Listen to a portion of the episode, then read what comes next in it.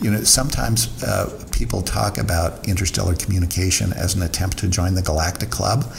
The, the thing I find so strange is no one ever talks about paying our dues um, or, or even submitting an application. That's what METI does. or, maybe, or the idea that maybe we, you know, curiosity is a, is a, is a species specific thing. It may be. You know, we, we assume that the extraterrestrials are going to be curious, and maybe the ones who we encounter are because remember the, there could be uh, there could be highly intelligent whale-like creatures creating these great symphonies. They sing to one another but if they don't create radio transmitters we're not going to know about them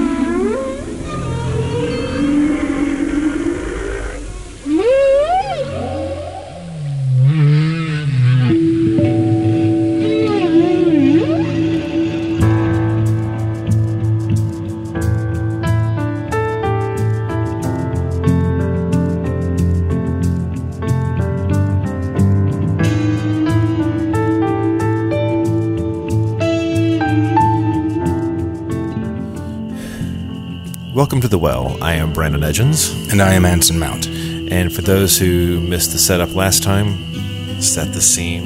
What is this noise? well, first of all, if you missed the setup last time, it means you didn't listen to the last episode, which you should. You definitely should. Uh, we are in my screened in porch uh, with the outdoor fireplace, hosting a fire for the first time for the Mount family that Brandon built and the tree frogs are going insane. Yeah, it's uh, it's it's finally warm enough. They've woken up. The spring peepers are. If you'll remember from last time, the frogs are currently using the 2.9 kilohertz bandwidth for communication. So I'm going to have to cancel that out right now with a notch filter. Last time, we talked about finding them, right? Where to look and reasons why we haven't found anything yet.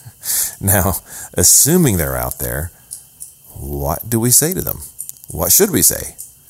Should we say anything at all?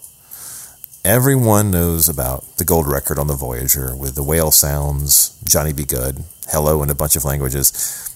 It also included drawings of anatomically correct human beings and a map on how to get to Earth, prompting some clever meme writer to joke, we got a response from the aliens. It says, Please stop sending us nude selfies and directions on how to get to your house. It's creepy. Signed, the aliens.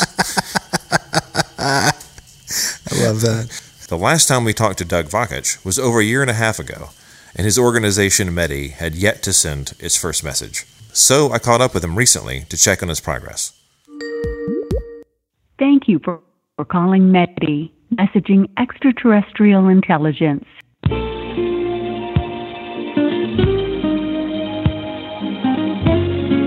Hello, this is Doug Vakoch. Hello, Doug. This is Brandon. Hi there. How's it going? I'm good. Can you hear me okay? I can. Can you hear me? Oh, yes, fine. I just have a very uh, strange. I can't describe the, the weird wiring I've got going on to record this. well, how appropriate, actually, that I should be testing this out. It is, you, right? It is. That's right. Communication is what we're all about. I'm testing out a, an experimental communication system over here myself. Uh, have you started messaging? METI sent its first interstellar messages in October of 2017, uh, which was uh, shortly after you and I uh, talked the first time. Um, and this was part of a project that was launched by a music festival in Barcelona called Sonar. Uh, and they were celebrating their 25th anniversary. They wanted to do something special to mark that anniversary. Uh, so uh, we teamed up and sent a message to a nearby star. Um, it is a, a star uh, named Luyten's star, which is one of the nearest stars to Earth, and we used a, a transmitter north of the Arctic Circle uh, in Tromsø, Norway. This is a, a town that is best known as a tourist site because it's a great place to go if you want to see the northern lights, the aurora borealis. Uh, but that means scientists also go to that location to study the northern lights and understand them. And so we used the same instrument they use to send radio signals into the atmosphere and look at the the signals that bounce back to talk about the uh, composition and structure of the northern lights. We used the same telescope, but we aimed it at a nearby star. And how far away is that star? The star is uh, 12 uh, light years away. That means uh, it is a, a, test of patience, but on a galactic scale, this is one of the nearest stars. In fact, we chose that star because it is the closest star visible uh, from that far north uh, on the globe that is known to have a habitable exoplanet. What was the content of the first message? Sure. The first message was geared toward the music festival that this was meant to commemorate. So we uh, provided a tutorial that would help uh, to explain the music that follows. So the folks at Sonar are engaged with the um, international uh, techno music uh, group. So they had a lot of their uh, contributors create specially crafted music for the transmission. And our group, METI, designed a tutorial that would help the extraterrestrials understand music. Over the course of three days, uh, we had transmissions. Our particular packet, the tutorial, took only 11 minutes on each of those three days. I like that Voyager is sort of a time capsule of the time. We sent them some rock and roll and some classical, but music has evolved since then. So now we're sending techno music. and at first I thought, I'm sorry. How do you explain techno music to well, anyone? I thought. I, I, at first, I thought it was like, oh no, it's all going to be like EDM, like electronic dance music. And I thought, oh, should we also send them instructions on how to synthesize ecstasy? Because it's going to be the only way they're going to understand and like this. I'm sorry, I'm a bit of a snob about EDM music. I don't like it. But if you go to sonarcalling.com, you can hear some samples of the music broadcast by the invited musician, and it's actually really eclectic music a lot of experimental stuff the musicians thought aliens might enjoy. And there's interviews there with the musicians explaining how they approached the commission. So this signal was about music and the tools needed to decode the signal and hear the music. In some ways, this is a much more modest approach to messaging because back in the 1970s, in our first message to the aliens, Francis Drake sent a message from the Arecibo scopes with a very dense packet of information. You look at that Arecibo message from 1974, and there was a lot crammed into three minutes. I mean, there's a description of our counting system, chemical elements important to life on Earth, the chemical composition of our DNA, population of the Earth, how tall we are, what we look like you know, uh, our solar system and the technology that we use to transmit it, I think it's really implausible that an extraterrestrial could unpack all of that. Mm-hmm. And it, doesn't have to. I mean, the, the important thing about that message uh, is still true today, which is it demonstrates we have the ability to transmit. Um, and the basic principle is to think about what do we have in common.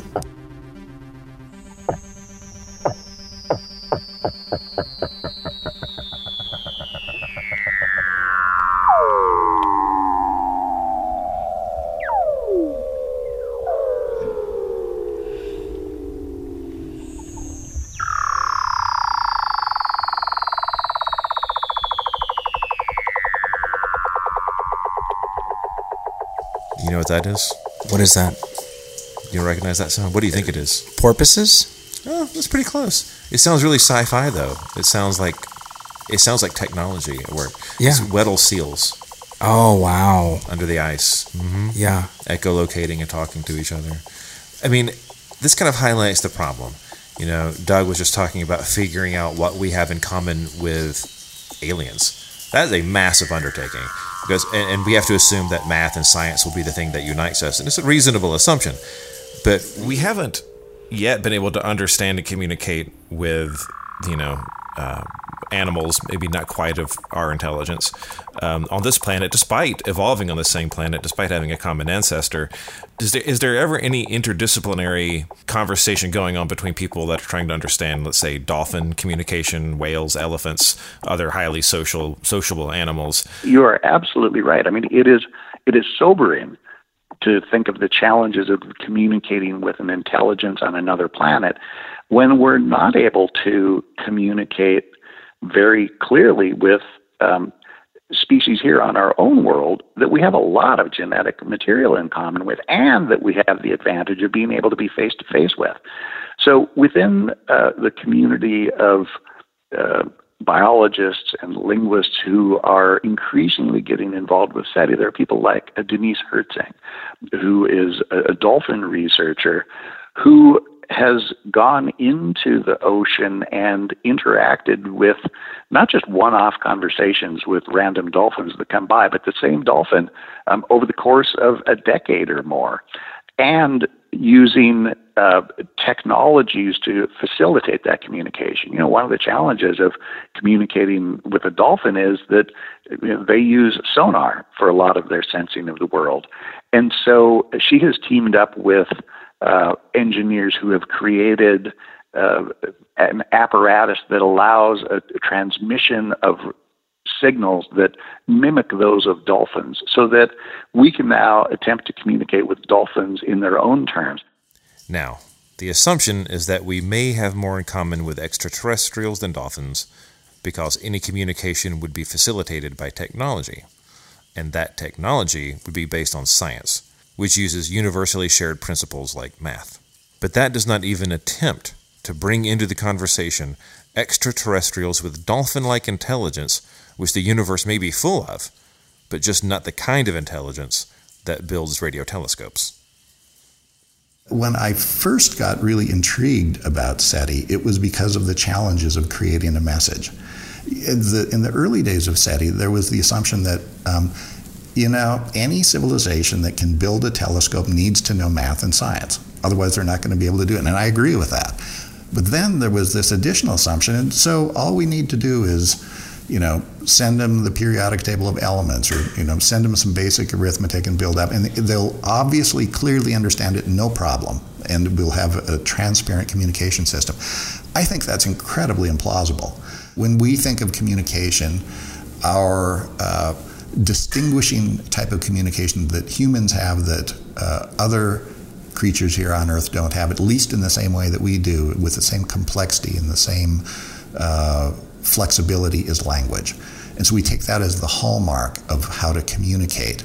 And so it's natural then to put all of our messages, cast all of our messages in this framework of linguistics. Um, but there's another way of thinking of communication that takes a broader perspective and says, look, okay, so it's true. A lot of other creatures don't use language to communicate, and we communicate with one another in a lot of other ways as well, through images. And so, what what is a broader way of thinking about how something stands for something else. A sign stands for something. So a, a, a word, the word, um, the moon stands for this satellite that we see um, orbiting our planet. Uh, but it doesn't have to be called the moon. In French, it's called la lune, and it's, it's, a different word. It's an arbitrary word. So that's a particular type of sign for semioticians. It's a symbol. There's an arbitrary connection between the sign and what we're sending. But there are other signs that there's a closer connection. And so that's what we're intrigued with um, in transmitting to sure, extraterrestrials. the chemical makeup or the, the uh, what else? The chemical chemical makeup is a, a, a, great example because there is, um, if you look at a schematic, uh, a, a, branching of how the carbon and hydrogen combine together, there's actually a link between that picture uh, of the molecule and the actual structure of that molecule. Um, or uh, skull and crossbones stands for poison because there's a link between them. So in the messages we're getting ready to send, we're sending radio signals that stand for the ideas themselves. So there's often been this idea when, when Frank did his first search uh, in 1960, technology was very limited, so he had to pick a single frequency and so he chose uh, to look at because there are billions of possibilities, but you had to choose one. It was all that was technically feasible. He chose a frequency um, that hydrogen radiates at when it makes a switch from one phase to another because hydrogen is the most abundant element in the universe. Astronomers everywhere sure. should know it. Um, makes sense. But now, but it's, it's still that's a that's a place to meet. But what we want to do is send radio signals that correspond to particular um, concepts. So, uh, in the same way that that line stands for hydrogen, there are lines that stand for ammonia. So, we can actually start conveying those concepts without the um, using the words um, ammonia and hydrogen, but actually sending signals that mimic those. And, and then we do uh, use some basic arithmetic to talk about how radio waves work. That you have a, a, sine wave that has a particular frequency and a particular duration. And the beauty of sending, talking about how long something lasts, is you can send a radio signal that lasts, say, three seconds. And now we've introduced our unit of time.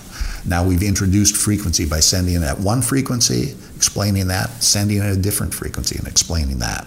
So the goals, in a sense, are modest. You got that? Send them a 60 kilohertz signal, and the only information in that signal is this is 60 kilohertz. Or send a signal three seconds long, and encoded in that signal is the message this is three seconds. So the goals are modest, but some members in the astrophysics community now believe the very attempt to contact ET may be foolish, even dangerous.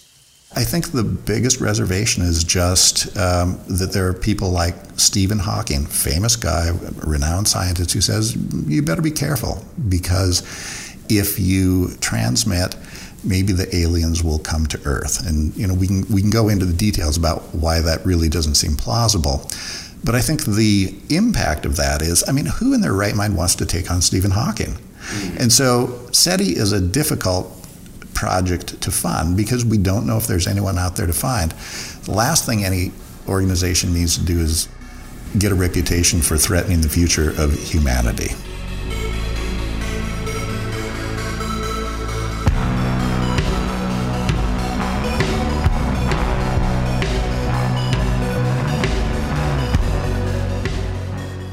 That's probably a bad bullet point to put on your disclosure sheet for any startup. Could result in the end of all humanity. exactly. I was going to say, threatening the future of humanity might be an obstacle to one's fundraising efforts. but honestly, how likely is that? Isn't it worth the risk? In the beginning, Frank Drake certainly believed so because he sent the first message. Was he being careless? Too excited about his new toy to question the consequences? Perhaps. But for some reason, Drake went from sending messages to becoming a vocal critic of sending messages. Yeah, I'm wondering what it was like for you to go from growing up this little boy seeing these this search begin and to have the the father of this movement to suddenly become your critic. Frank has a very coherent reason why he's opposed. He thinks it's a distraction from SETI. He thinks that there are limited funds and if you start putting them in transmitting that takes away from listening. One of the things that I have had to recognize is to always question authority no matter who they are and how intelligent and and and no matter how much of a genius they are and and I don't think that even makes uh, my critics concerns wrong it just means you have to weigh a number of factors, and I don't think they're weighing all of the factors. So I respect uh, Frank's assessment that he'd, he'd rather focus more of his energies on search. I say, continue. You're the father of it. You did a great job. But I think sometimes, sometimes I think it's hard for people who've really done something revolutionary to recognize it themselves.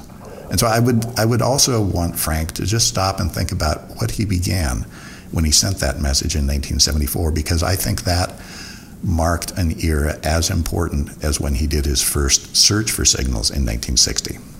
We were speaking earlier about the fact that, that one of the criticisms of uh, messaging extraterrestrial intelligence, we'll get into what that means in a second, is that you know it didn't go so well for the Aborigines. Um, but I, yeah, I, I, I, I, really don't think that the Manhattan Indians were sending radio packets to Spain. They weren't. They were not. You know, uh, Columbus was on his way. Uh, European uh, settlers were on their way, regardless of anything uh, that the indigenous peoples did. So. Um, my my sense is if the aliens are on their way, then it's much better to say we're we're more interesting as conversational partners than as creatures to wipe out.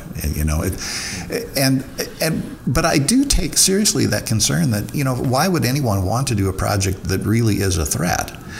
But the importance uh, of thinking about the details, I, I, can't stress enough. So when Hawking says, "Yeah, maybe maybe the aliens will come to Earth and destroy us," well, that's possible, but um, sending intentional signals doesn't increase the chances of that. And, and here's the reason: if you have the ability to travel between the stars, you can already pick up I Love Lucy or, or any of the TV signals we've been sending out, uh, you know, for 70, 80 years. If we look at the growth of our own radio technology since radio astronomy began, and then just project that out two, three hundred years, we ourselves will have the ability to detect uh, uh, civilizations with our level of leakage radiation, our human levels of radiation, out to 500 light years. Eh, so and you know we still won't have the ability to travel to the stars at that point. So it doesn't increase the risks, and so then the question is why forestall it? Why hold off on a potentially fruitful area of scientific inquiry?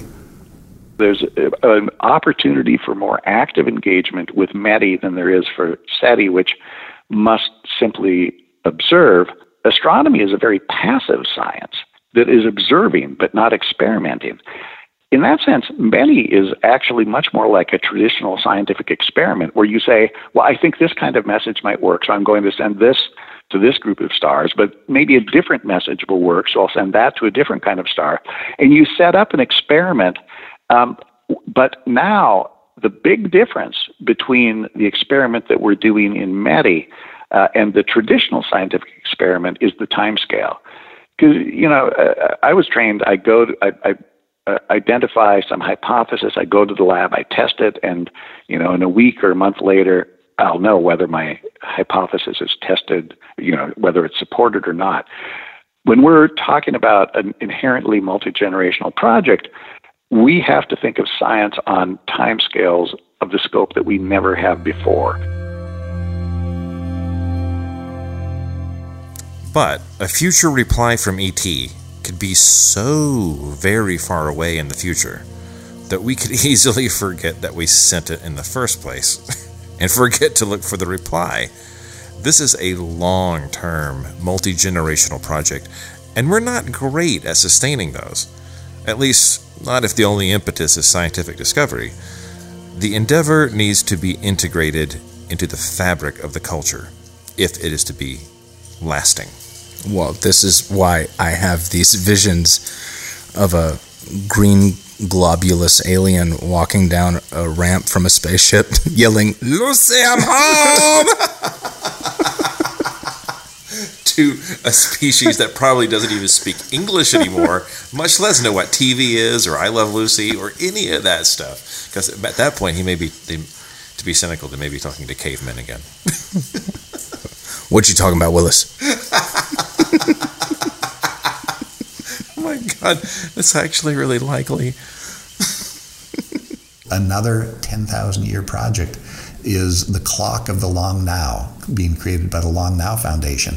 And it is a clock that can maintain itself largely on its own but periodically it requires human intervention. So people remember to be involved with it that may be what we need to keep alive the memory of the messages that we send to stars so that as we get a response back, if we do in 100 years or 1,000 years, we'll remember what that original message was and we'll remember, aha, this is the first day that we could detect a signal from an extraterrestrial on Proxima b.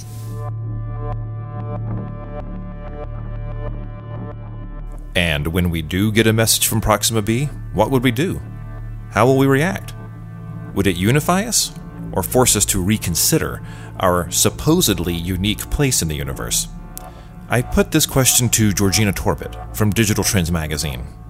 I think there's also a tendency to assume that humans are somehow the pinnacle of of evolution that somehow we're the most successful you know, I think you could make a strong argument that, say, viruses are the most successful evolution of life on this planet. How do you how does anyone define success? The dinosaurs didn't go extinct. They just the ones that survived became birds and I would say that an animal that survived that and then developed the ability to fly that that seems really successful to me.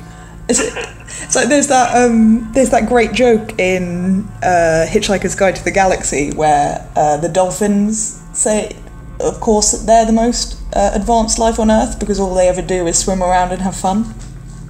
Uh, Right. you sort of think, it's a fair point. That's a fair way of looking at it, right?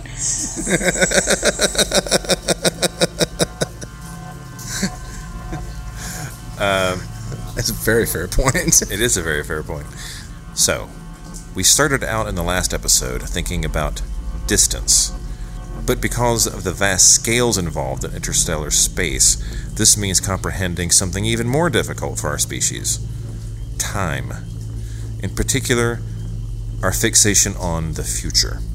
I think we tend to fixate a lot on both the future and the past. We're not so really good at the present moment. So I think we we get hung up about what we did or we didn't do in the past, and we think about what we want to do uh, to try to, to make up for what we haven't already done. We are intrigued by the future. We're sometimes scared about the future, so we want to get a handle on what's coming next. The scale of this endeavor is just simply beyond anything our species has ever attempted. And I think some people misunderstand the purpose of these endeavors if they think the only positive result is the one that is expected. There is a need to live with the unknown. Um, and to live without guarantees. You know, I, I think so often we want something that we know is going to turn out. We want an investment that we're sure about. But you know, a lot of the most important choices that we make don't come with guarantees. You get married, there's no guarantee it's going to work out. Um, but we make commitments and we do everything we can to make them come true. And I think that's an important mindset for um, a society that expects all of its rewards right now, that wants immediate gratification. Yeah, I, I think that's definitely a good point. I think you can't necessarily predict the outcome of a scientific endeavor. Um, and you can't necessarily measure its success based on whether or not it achieves the original stated aim. You know, there's a whole lot of um, inventions and discoveries that happened by chance while working on other things. Um, and if we were pouring hundreds of millions into SETI research, then I would say that money could be better spent elsewhere. But as a relatively small amount of money, um, it seems it seems almost like why not? You know, what's the harm for the uh, small chance that we could discover something amazing? We need to be willing um, to make an investment of the future without a guarantee. If we if we always require a guarantee, we are foreclosing possibilities of success. Now, ultimately, at the end, if in fact we don't get a reply, we've tried a lot of things, we might conclude that effectively we are alone in the universe. So even if they are out there, you know, we've kind of exhausted the options we can imagine to find them. Um, but we can't exclude the possibility that they are out there.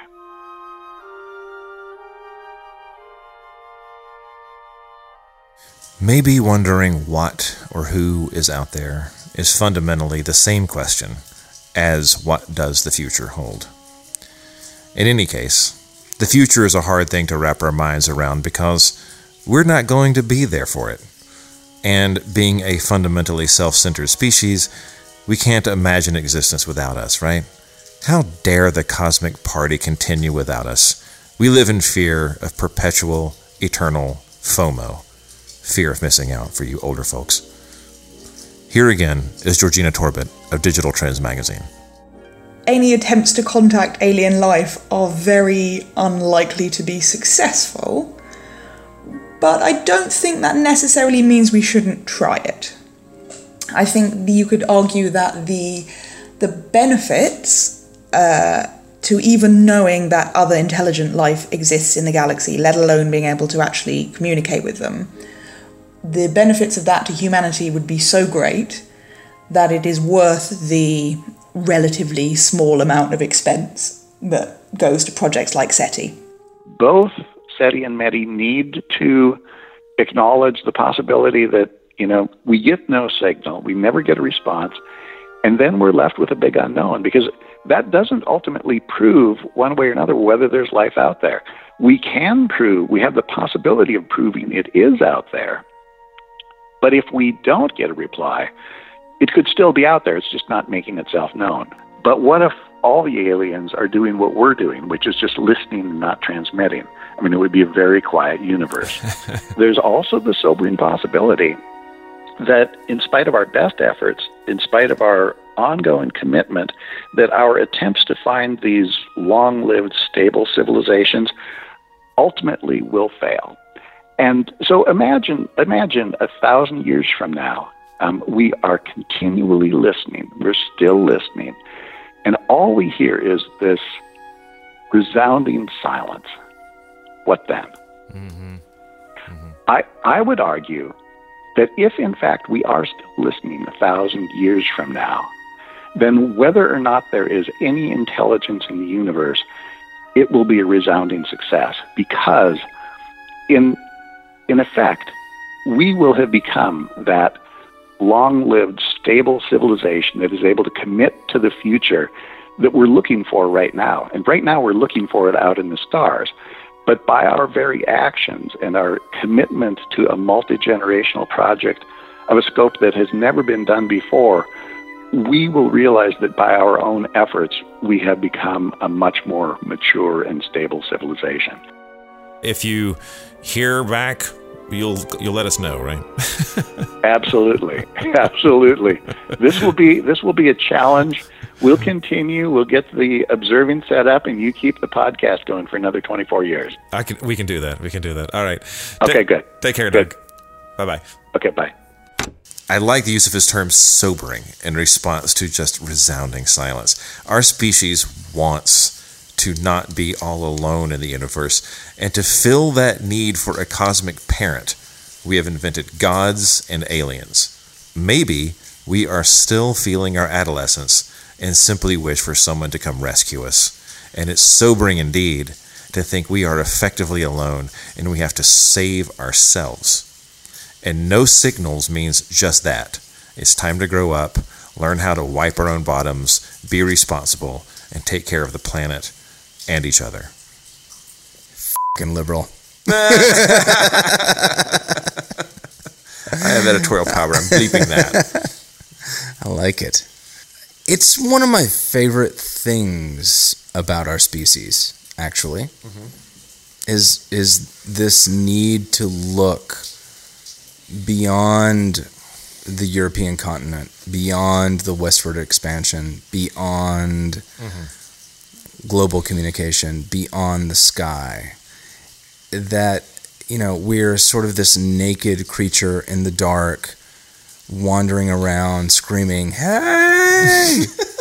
Can anybody hear me? That's true. But, you know, we have to deal with a very real possibility that there that might be specific to our species that there are other species out there content mm-hmm. to be in the dark and alone. Mm-hmm. Um, there's a, a, wonderful book by, do you know Stanislaw Lem? He's this Polish science fiction writer. He wrote Solaris. Mm, mm-hmm, mm-hmm. Great science fiction writer. And he has another book called His Master's Voice. And it's a wonderful book. It's as much philosophical as it is um, science fiction, but he, he he takes on two very big ideas in this realm.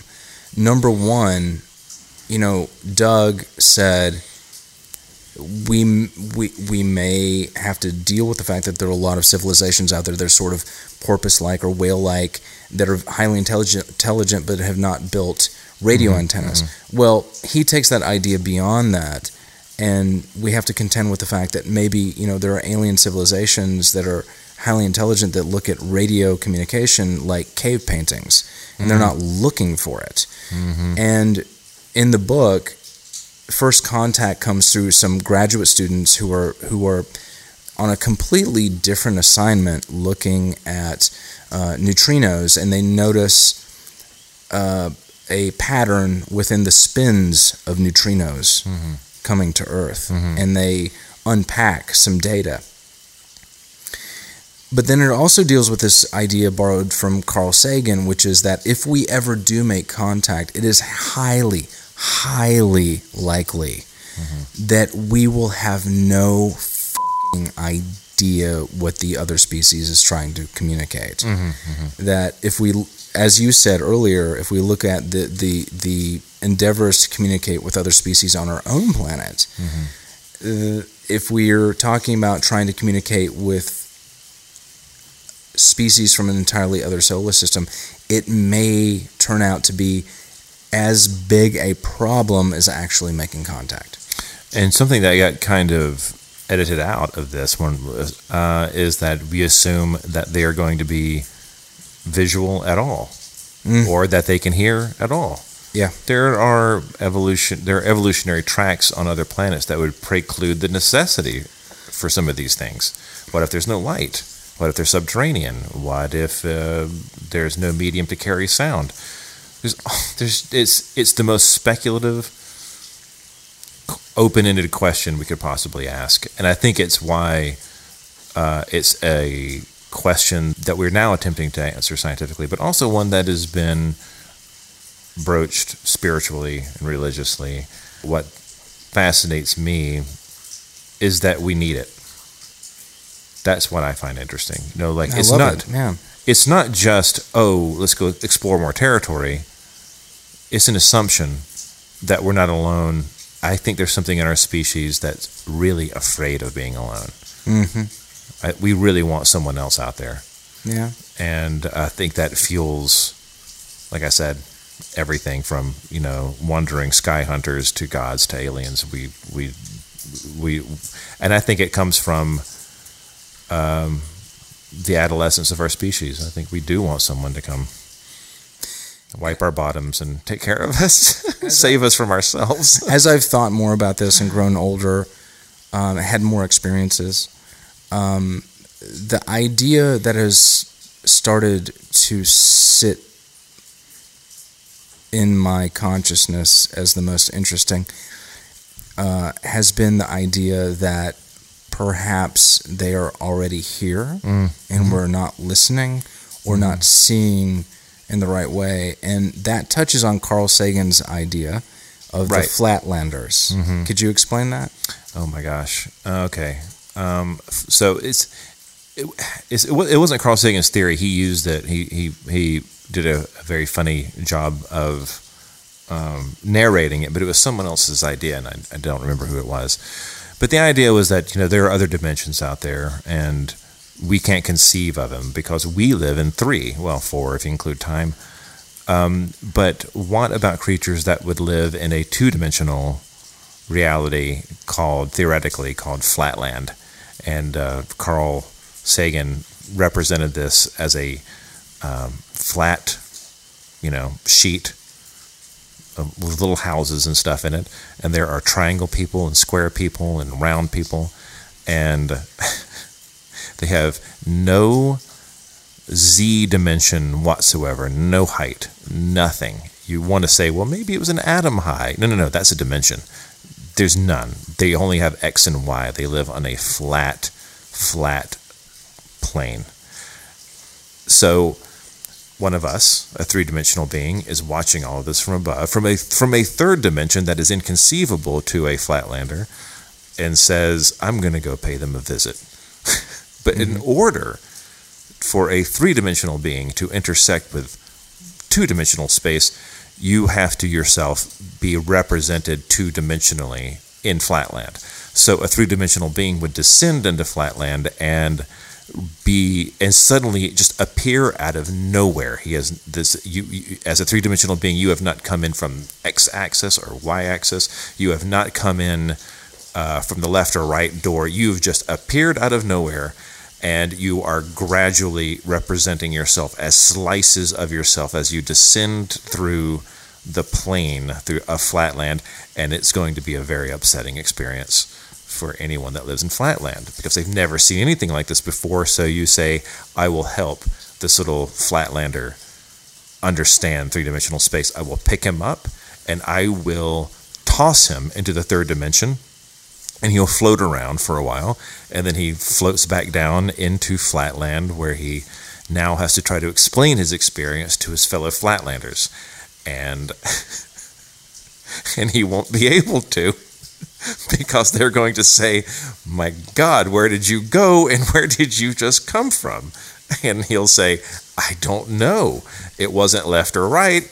It wasn't X or Y. It's this new dimension called up."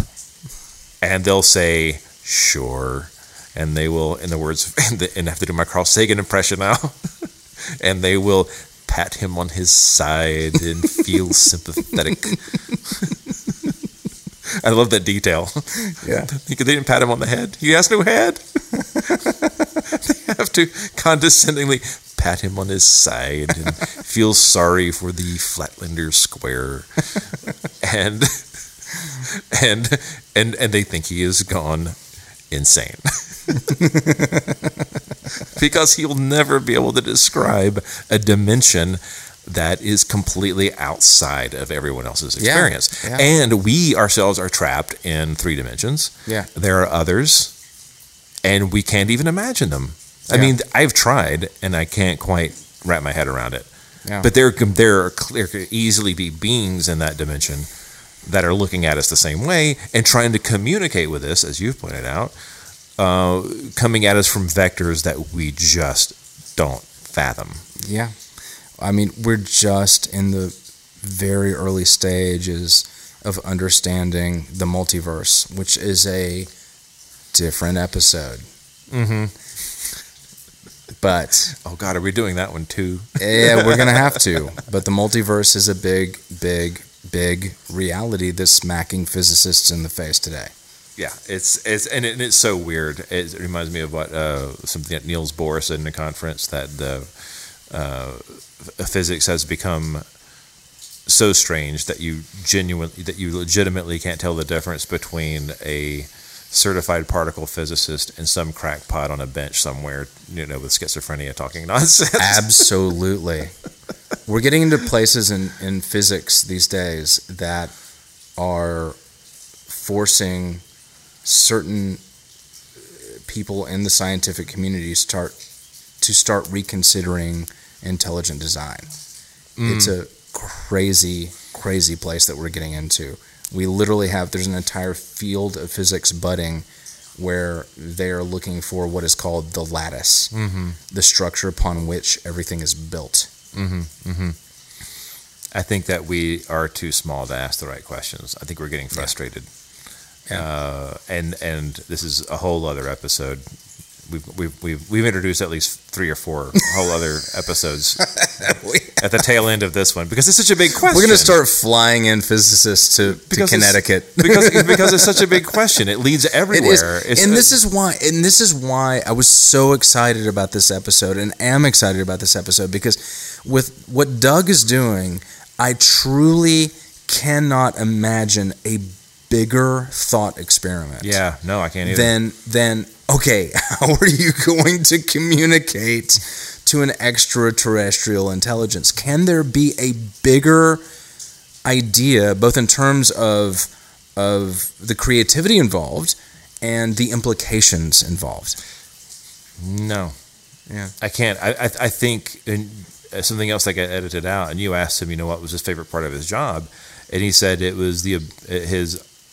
It had afforded him the opportunity to talk with thinkers in so many different disciplines. Mm-hmm. I mean, he's talking to anthropologists and, and marine biologists and linguists and astrophysicists. I mean, you have to consider the whole sum of human knowledge. Yeah.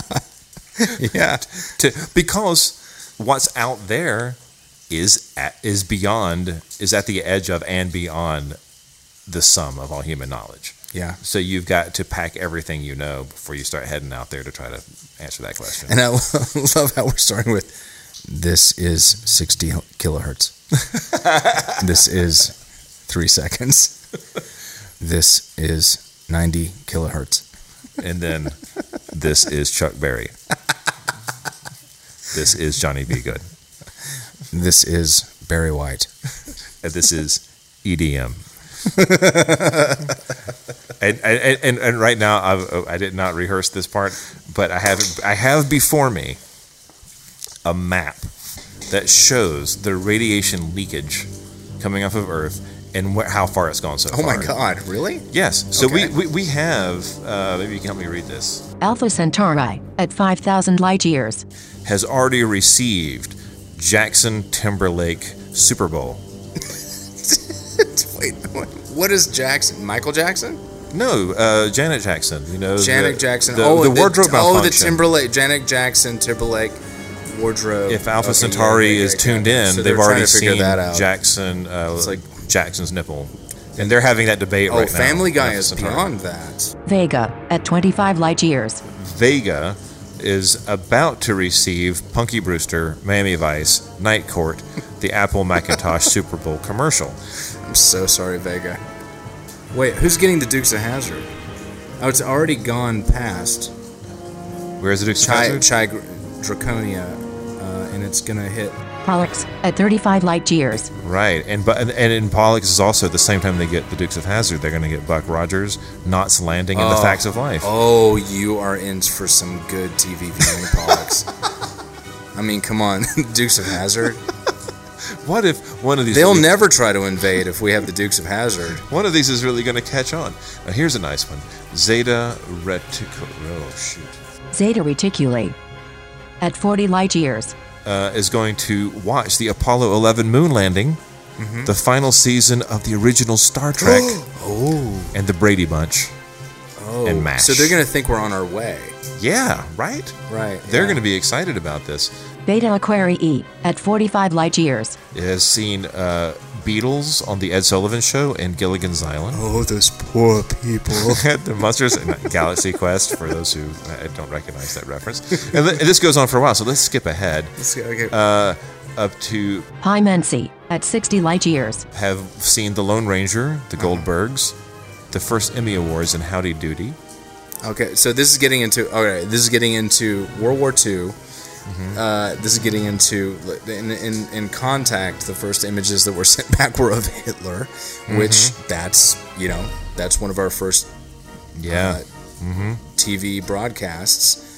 Um, that's about to reach where? Uh, World War II, that's about to reach. Uh, Aldebaran Do you know how far Aldebaran is? at 65 light years. Aldebaran is, yeah. And, And they're they're, about to see images of World War II. That's not good.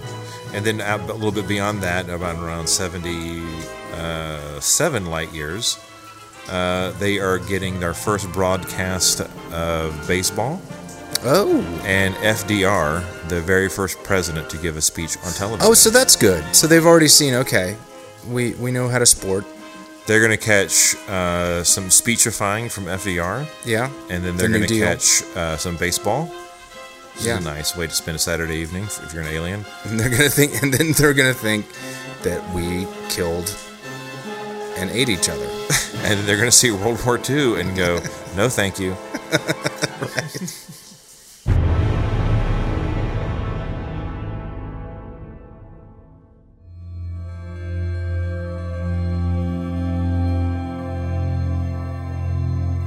The Well is produced, edited, and recorded by Anson Mount and myself, Brandon Edgens. Theme music by Jonathan Myberg. Additional music for this episode by Brandon Edgens and Gustav Holst. Thanks, Gustav. Special thanks to Doug Vakoch for sitting down with us and risking imagination and taking on this endeavor without a guarantee of success. Humanity thanks you. And thank you to Georgina Torbet for helping us out along the way. If you have not done so already, please go to thewellpod.com and subscribe to the newsletter.